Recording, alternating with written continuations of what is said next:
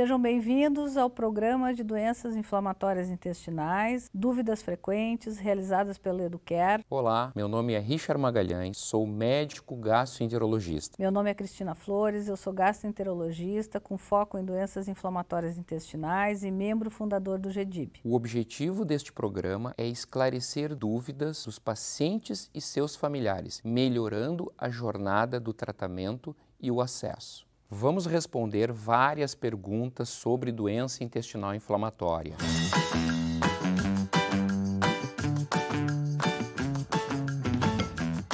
A doença inflamatória intestinal é uma inflamação crônica no intestino, que pode atingir o intestino grosso ou o intestino fino ou delgado também, e tem duas principais representantes, a retocolite ulcerativa e a doença de Crohn. Cada uma delas tem uma característica diferente. A retocolite ulcerativa é uma inflamação crônica que atinge o intestino grosso. Já a doença de Crohn, ela pode atingir o intestino grosso, mas também o intestino delgado. Elas podem também se manifestar de outras formas, atingindo e inflamando órgãos diferentes no organismo. Mas o principal é a doença uh, inflamatória intestinal, ela se desenvolve por um desequilíbrio da resposta imunológica a nível intestinal.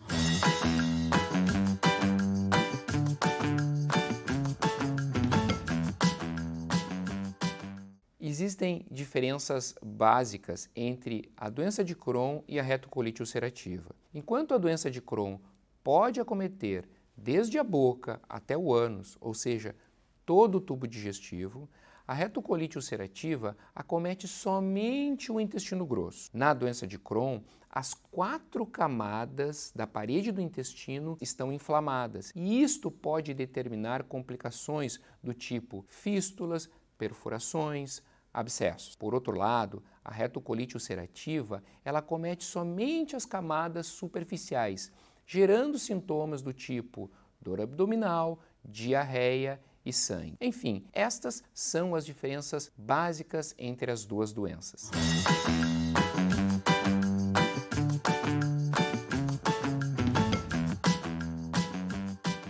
Às vezes o diagnóstico é um pouco complexo, mas o exame principal Gente, a lei óbvia, a pessoa tem que ter os sintomas que possam sugerir a doença. E a partir daí, o exame principal é a ileocolonoscopia, ou seja, a colonoscopia vai, através de um aparelho que tem uma câmerazinha embutida, avaliar todo o intestino grosso e também o final do intestino delgado, o que cobre a maioria das apresentações das doenças inflamatórias intestinais. Eventualmente, alguns, algumas pessoas podem ter dor abdominal, diarreia e fazer com que nós uh, levantemos essa possibilidade de doença inflamatória intestinal, faz a ileocolonoscopia, não aparece alteração alguma, mas é porque a inflamação pode estar no intestino delgado um pouco fora do alcance da colonoscopia. E aí realmente o que nós temos que fazer é a tomografia ou a ressonância magnética para avaliar especificamente o intestino delgado. Participe! Esperamos você na EduPrime Brasil, a plataforma de streaming da Educare.